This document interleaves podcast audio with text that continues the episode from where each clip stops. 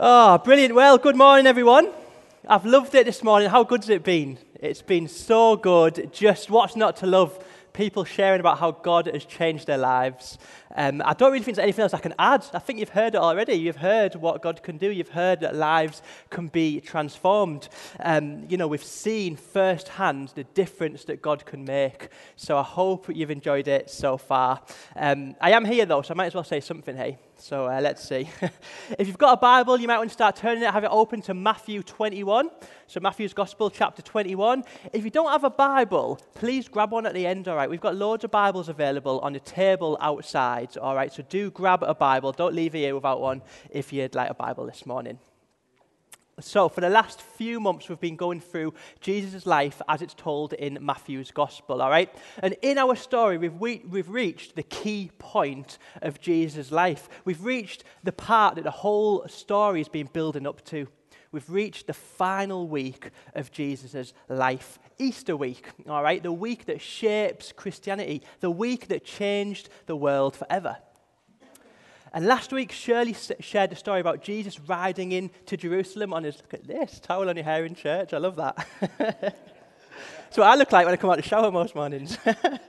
I don't have that much hair. Anyway, let's not get distracted. So, Shirley talked about how there was this hero's welcome for Jesus as he entered Jerusalem. A little bit like when a football team wins a trophy and they have a parade through the city. We're not used to that in Teesside, are we? Middlesbrough don't win much. But uh, real football teams win trophies and have a parade through the city, as you can see. People come out and celebrate their heroes. And that was a little bit like what it was like as Jesus entered Jerusalem on Palm Sunday. The people were worshipping him. They were so excited to see him there. So keep that day in your mind. That was a Sunday. The following day is the Monday, and we find one of my favorite stories in the Bible. We find a story of angry Jesus. All right, you might not have heard the story. Jesus goes into the temple and starts flipping tables over. And he gets this whip, a homemade whip, and starts whipping things, all right? This is definitely in the Bible, I promise you, okay? If you think Jesus is all cuddly and lovely, you want to read this story. So Jesus causes a bit of a stir on the Monday. And the story that we find here, the scene that we're going to be looking at this morning, takes place on the Tuesday. Okay? So it's on the Tuesday. And we're going to look at three stories that Jesus tells to the religious leaders, the teachers of the law, the important people in the city. The Bible calls these people Pharisees, but there had been various religious leaders there. And these were the people that others would have looked up to.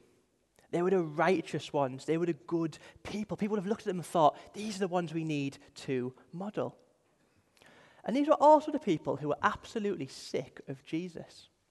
They were plotting and scheming ways to get rid of him. They wanted to get rid of Jesus as soon as they could. And the way they wanted to get rid of him and trip him up in this instance was to try and com- um, confuse him and catch him out with different questions so they could have some evidence to use against him. All right? So that's sort of a bit of a background as to the stories that we're looking at. And remember, Jesus here is talking in parables, all right? I've spoken about this before. A parable is a story with a hidden meaning. This is Jesus telling a story in a way that um, people will relate to. He's using a story to explain a real complex truth. You see, Jesus was never boring. Like, you know, when some people preach and you get a little bit bored and your eyes start to go? Do you know when some people are talking? Like, hopefully, it's not happening today yet. But usually, when someone starts talking and your eyes start to go and you get. But for me, it's usually when someone's talking about politics or history or Love Island, something like that. Like, my eyes start to go. Like, Jesus was never like that. Jesus never had that effect on people. Jesus brought about excitement. People who were listening to Jesus would find him engaging. Jesus would ask these big questions and then allow people to draw their own conclusions as they kind of processed what he was saying. So, as we look at these stories today, I want you to do the same thing. I want you to think about the original context, think about what Jesus was saying, but also try and relate it to your life now. What do these stories say to you? What can you apply to your life based on these stories? Let's draw our own conclusions this morning and see what we learn. Does that sound all right? Okay, so the first story is found in Matthew 21, 28 to 32. And it's a really short story about two sons. All right, and this is a really simple story about a dad asking his two sons to go and work in the field. All right? And the first son says, No, I'm not going to go. I don't want to go and do it. I'm not going to go and work in the field. But then eventually he changes his mind and goes to work. Whereas the second son says, Yes, dad, I'll go. I'll go and go to work in the field for you. I'll do it. But he never actually goes. It's a really simple story. Jesus was saying one son said he wasn't, but then did. The other son said he would, but then didn't. He went back on his promise to his dad. And this story couldn't be any simpler or clearer. Jesus was asking people to compare the two sons the one who says yes and doesn't do, and the one who says no but then does. He goes on to do as he was asked. And Jesus was clever here because he was aiming this story at the religious leaders. You see, these religious people, they would say yes to God. On the outside, it looked like they were doing what God wanted. They would parade around looking righteous and holy. From the outside, they were doing everything that they should be to follow God, apart from the fact that they really weren't. You see, when they were face to face with Jesus, when they met the living God, their hearts were hard. They were against God's Son, they were against God. They said the right things, they looked like they were doing the right things, but they didn't obey the way of God. Now, if you compare that with the people that Jesus was hanging around with, the prostitutes and the tax collectors and the bad people, Jesus was saying, like, they might have, on the face of it, rejected God. They didn't live up to the religious standards. It didn't look right from the outside. They didn't quite make the grade. They weren't quite good enough. But actually, when they were confronted with Jesus, when they met God, they changed and decided to follow him. On the face of it, they'd rejected God. But actually, when the push came to shove, they followed him. You see, this is a story not about promise, but about performance. It's not about what you say to God or about God, it's about what your life reflects. All right, remember what I said about uh, at the start? Let's apply this to our lives. What might it look like for us to be the second son? We might say the right things. We might come to church. We might look like we're doing the right things for God. But if our hearts are far from Him, if there's no change in our lives, then we've missed the point. You know, this is challenging stuff, isn't it? Let me ask you is your life now different to how it was before you met Jesus?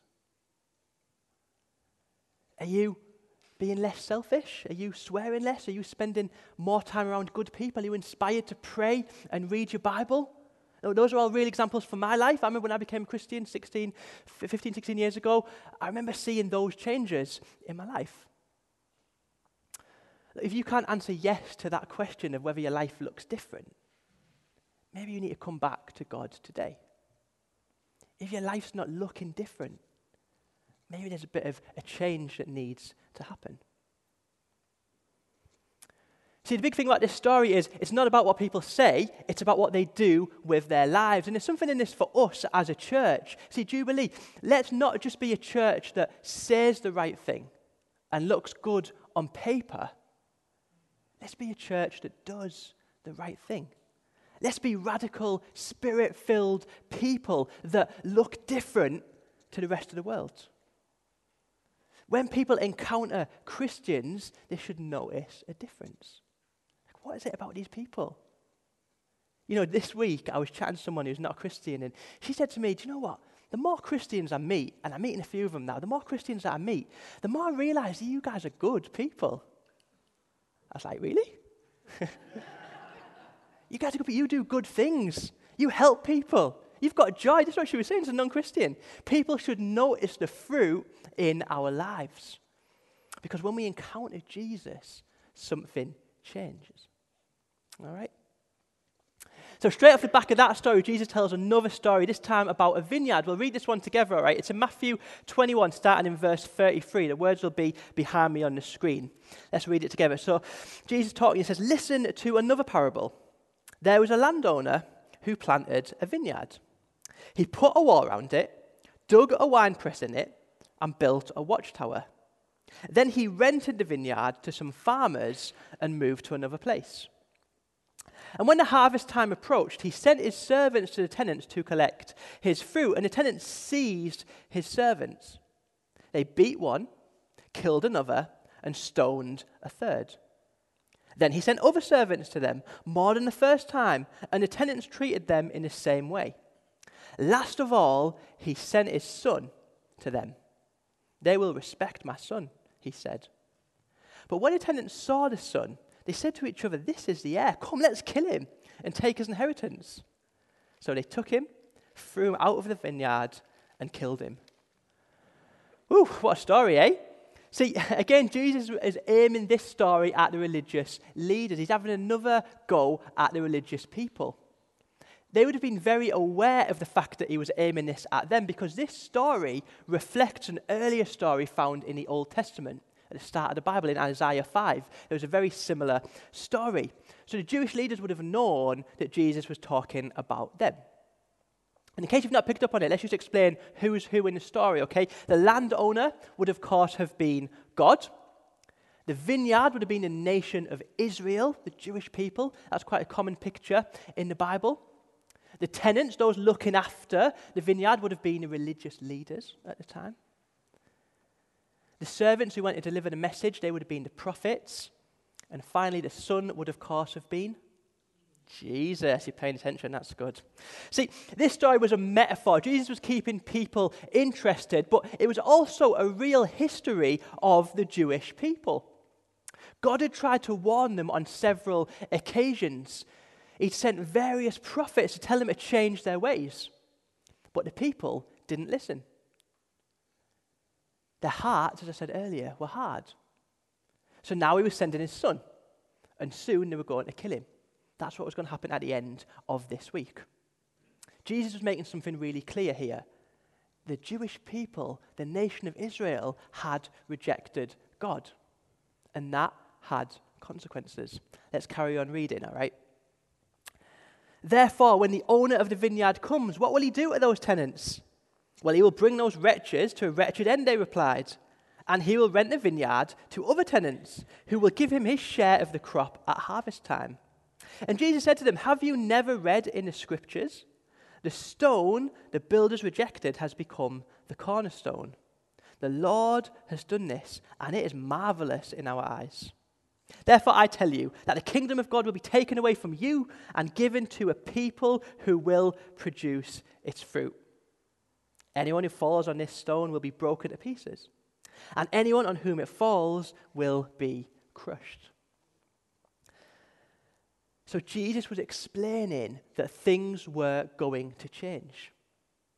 Because the Jewish people had rejected him, because they'd missed the opportunity, there will be other tenants. There will be other people who get to inherit the kingdom of God. There would be others who get to be in a relationship with God. And that's exactly what God has done. God built a new community, the church, a beautiful, diverse, and free people as we've been seeing this morning. This is where we come into it today. We are the new tenants. And what can we apply from this story to our lives? Well, first of all, hallelujah. We get to come and know Jesus, don't we? Why aren't you all excited about that? Come on, we get to know Jesus, yeah. We're accepted even though we aren't Jewish. We're not part of the nation of Israel, but we get to know God. That's something that's worth celebrating, right? The second thing to look at, though, is this part about a cornerstone. See, Jesus refers to himself as the cornerstone. He's quoting from Psalm 118. And there's a lot of visitors here today, but anyone who knows me will know that I'm not very good at building. Okay? I can barely build a Lego house. I'm not very good at building. But um, I did a little bit of research on what a cornerstone was, all right? Like most scholars, I went on Wikipedia and found out what a cornerstone is. And this is what I found out, okay? It says a cornerstone, or foundation stone, or setting stone, is the first stone set in the construction of a masonry foundation. All other stones will be set in reference to this stone thus determining the position of the entire structure. quite an important stone, right? I love that. See, Jesus is calling himself the foundation. He's saying that he is the thing that we should build on. Jesus is the thing that determines the entire position of our lives. We build on Jesus. And that's the most important decision you can ever make. That's something I've, when I made that decision to follow Jesus and build on Him, it's something I've never looked back on. I've never regretted it. It's the most important thing you can do. And you know what? This is a message that we can take to people as well. We can take this message outside of the church. Hey, uh, is your life without purpose? Are you lost? Are you lacking direction? Build on the cornerstone. Get the foundations right. That's what Jesus is saying. You see, at the end of the story, Jesus goes on to say that there are two responses to this cornerstone. We either build on it or we fall on it. There will be judgment. God's given us the answer. He's saying, build on the foundation, build on Jesus. But the opposite of that, the opposite of that is facing the consequences. Eternity without Him, separated from God. That's where we all are unless we put our trust in Jesus. That's what we've heard this morning in some of the stories. So, this is challenging stuff that Jesus is sharing. But I've got a question for you this morning. Are you building on that cornerstone? Have you built your life on Jesus? Are you allowing Him to set the direction of your life? Because if you're not, if you're not, this morning you can make that decision to make Him central in your life. And as I've said, that's the most important decision that you can ever make. And we'll have an opportunity to do that at the end. All right, I'm two thirds of the way through. If you, like I said at the start, are starting to fall asleep now, okay, we're coming into the third, th- I was going to say third quarter, but we're not. We're coming to the, the third third. I, I, don't know what that is in sport in terms, if there's any sports that have three thirds. Let's get back to it. Okay, the third and final story that we're going to look at this morning is another interesting one, okay? This one is about a wedding. Okay, a royal wedding, actually, a royal wedding banquet. And uh, it's pretty long, but it's worth reading. So let's give it a read in our Bibles. It should appear on the screen behind us. So Jesus spoke to them again in parables, saying, The kingdom of heaven is like a king who prepared a wedding banquet for his son. He sent his servants to those who'd been invited to the banquet to tell them to come, but they refused to come. Then he sent some more servants and said, Tell those who've been invited that I have prepared my dinner. My ox and fattened cattle have been slaughtered, and everything is ready. Come to the wedding banquet. But they paid no attention and went off, one to his field, another to his business. Then the rest seized his servants, ill treated them, and killed them. The king was enraged. He sent his army and destroyed those murderers and burned their city. Then he said to his servants, The wedding banquet is ready, but those I invited did not deserve to come. So go to the street corners and invite to the banquet anyone that you find. So the servants went out into the streets and gathered all the people that they could find, the bad as well as the good. And the wedding hall was filled with guests. But when the king came in to see the guests, he noticed a man was there who was not wearing wedding clothes. And he asked, How did you get in here without wedding clothes, friend? and the man was speechless. Then the king told the attendants, Tie him hand and foot and throw him outside into the darkness, where there will be weeping and gnashing of teeth. For many are invited, but few are chosen. Another challenging one this morning. Again, you guessed it, Jesus is aiming this story at the religious leaders, okay? They had been invited to a banquet. They'd been invited in by God, they'd been chosen by God, they'd been given the opportunity to be made right with Him, but they didn't listen. And the story takes another weird turn. Not only did the people reject the party, but they actually murdered the servant, the one who was inviting them. And this is again linked to the prophets in the Old Testament. So the result of rejecting the invite was that other people would be invited into the banquet instead. Those people who were on the edge, those who would not have expected an invite. This is just another example of Jesus showing that the gospel is for everyone. That's a main theme if you've not picked up on it this morning. The gospel is for everyone. Everyone gets to come in and experience the banquet. But remember, not everyone is going to accept the invite. Don't get discouraged. See, like the servant in this story, we should go out and do the same. We should go out into the streets and invite as many people as possible in to enjoy the banquet. We should go out into the communities that we live in, in the places that we spend most of our time, and we should invite people in to experience this beautiful, amazing banquet. Let me challenge you. This October, our next Alpha course is starting. We've heard a little bit about Alpha this morning. Who are you going to invite to try Alpha this year? Who are you going to invite to explore some of life's biggest questions? Maybe if you're visiting here this morning, maybe you want to come and try Alpha yourself. This year, we're going to be really encouraging you about the power of the invite. We've got some really creative ways we're going to be praying for people and inviting them over the summer. All right? Start thinking now who could you invite to this banquet? Who could you invite to try Alpha? Okay, what else can we take on from this story? I'm nearly done, don't worry. But the first thing that we can look at is the fact that God does offer us a banquet. God does offer us a banquet. This is a quote from one of my favorite footballers of all time, the absolute genius, uh, Brazilian player Kaká, uh, one of the best footballers ever. He says this, I love this quote. He says, To those who already know Jesus, you have made the best choice and are in the best team. Go ahead, do not give up. To those who have not yet surrendered their lives to Jesus, what are you doing being outside of this team? Come and learn the Word of God. Come and know who God really is. This is the part I love. Stop eating cookies while God offers us a banquet. Stop eating cookies while God offers us a banquet. What does it mean that God offers us a banquet? Well, it means that everything else that the world offers temporary pleasures, relationships, money, status, job those things are like cookies. Like, they're all right. Like, we, don't, we don't mind eating cookies, but you can't just eat cookies, right? They're not lasting, they don't last forever. They're okay. They might provide you with a bit of temporary pleasure, but when compared to the banquet over here that God's offering you, who's going to eat cookies? Like, you can see ham and meat and Iranian rice and chicken and, uh, like, leave these cookies and come and eat the meat, right? Vegans, I'm sorry. Okay, come to the banquet, all right? God has more for us than the world could ever offer.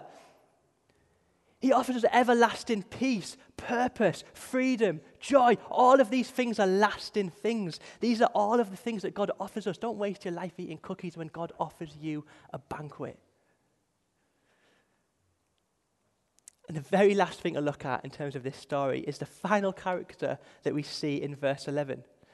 It, it starts when, uh, but when the king came in to see the guests, he noticed a man there who was not wearing wedding clothes.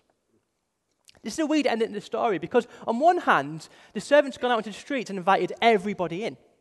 So everyone's been invited in, everyone's been allowed to come to the wedding. But on the other hand, you have this man who's come not dressed for the wedding, getting thrown out by the king. What's all that about? Well, this is actually a key part of the story. See, this person can't be left out of the story because this person represents someone who kind of half responds to Jesus. They're kind of almost there. They're half showing interest in Jesus, but then nothing really changes. Like they're coming to the banquet and they're kind of almost there, but there's no real commitment. There's no real letting Jesus in. And this story is saying that that is a dangerous place to be. That's a dangerous position to be in. You see, we too can be in that place. We can kind of half get it. We can half come to the banquet. We can like come to church or be kind of generally positive about Christians. We might come along and sit in the pews. We might be thinking, yeah, this is all right, but we never make that decision to follow Jesus rather than being all in for Jesus, we kind of go through the motions. We're kind of lukewarm. But what this story is saying is that we, we need to be all in for God. We can't half be at the banquet. We can't be lukewarm. We need to be all in. That's what it means to follow Jesus. See, coming to the party in your own clothes, being on the edge, it's not enough. It's not enough. When we encounter Jesus, as I said earlier, it needs to lead to change. And that's vitally important. Look, you might be listening to that and feeling a little bit convicted. Maybe you've been a little bit lukewarm lately. Maybe you've just been kind of going through the motions in church a little bit. Don't stay there. Don't be lukewarm. Go all in for Jesus. Don't come to the wedding in your own clothes. Don't be stood at the banquet in your tracky bottoms. Come on, come in to the banquet. Be all in for Jesus. Maybe you've never fully responded to God. Maybe this is the first time you're hearing all of this stuff. You can make that decision today to follow Jesus. You can come to the party. Don't stand outside eating cookies. Come into the banquet this morning. If I can get the band up, please. I'm just about done. If the band could come up. Um, there are a few things in here that I've talked about this morning. If I get the ministry team as well, please, just to go to the sides. Um, there's a few things I've talked about this morning that uh, I've challenged you with, and I just want to recap a couple of those, all right? The first thing we said is, what does your life look like at the moment? Is your life reflecting the changes that Jesus makes? Because if it's not, if you feel like your life's kind of gone off course a little bit, if you feel like you're not kind of living for God, your life's not reflecting Jesus, this morning you can put a stop to that and you can come receive prayer and say, actually, I want to be reflecting Jesus. I want my life to be reflecting Him. Secondly, I talked about building on the cornerstone. Is Christ the foundation of your life? Is he the one that's setting the direction of your life? If he isn't this morning, if you aren't building on the cornerstone, you can do that. You can choose to build on the foundation that is Jesus. You can make that step. Come out to the front. We've got some guys at the side who'd love to pray with you and explain a little bit about what it means to be a Christian. You can make that decision this morning to build on the cornerstone. And finally, we talked about the banquet. Have you been missing the banquet? Have you been eating cookies outside? Maybe you've been part of church for a long time. Today you can make a decision to be all in for Jesus. Don't be at the banquet in your own clothes. Be all in for Jesus. So if you feel that's for you this morning, please come to the front as we sing and uh, receive some prayer. All right. Don't leave here today without meeting with God. While we stand, I'm going to pray, and then as the band lead us, you can go out and receive some prayer at the side. If you're able to, let's stand and I'll pray. Lord, I thank you so much for this story, Lord. I thank you that the gospel really is for everyone, Lord. We all get an opportunity to be involved, Lord. We all get an invite to the banquet, Lord. And I thank you that that involves uh, our lives changing, Lord. That involves us reflecting you, God. I want to pray for each of us, Lord. Would we not go home from this place today, Lord, without encountering you, Lord? For those on the edge, I pray right now, would you just start to encourage them to come into the banquet, Lord? I pray that there'd be people who just make that decision this morning to build on your foundation, Lord. I pray there'd be people who choose to have you as the cornerstone, Lord. Just even now, I pray, would you start to speak to people right now? Would you start to encourage people right now? That this can be the moment that their lives are changed, Lord. Just as we heard in those baptisms this morning, Lord, this can be the moment for them that they say, Yes, I'm all in. Yes, I'm following you. Jesus, we love you. We thank you for your word, your life giving word, Lord. And we thank you that we are part of the glorious banquet. You, In Jesus' name, amen.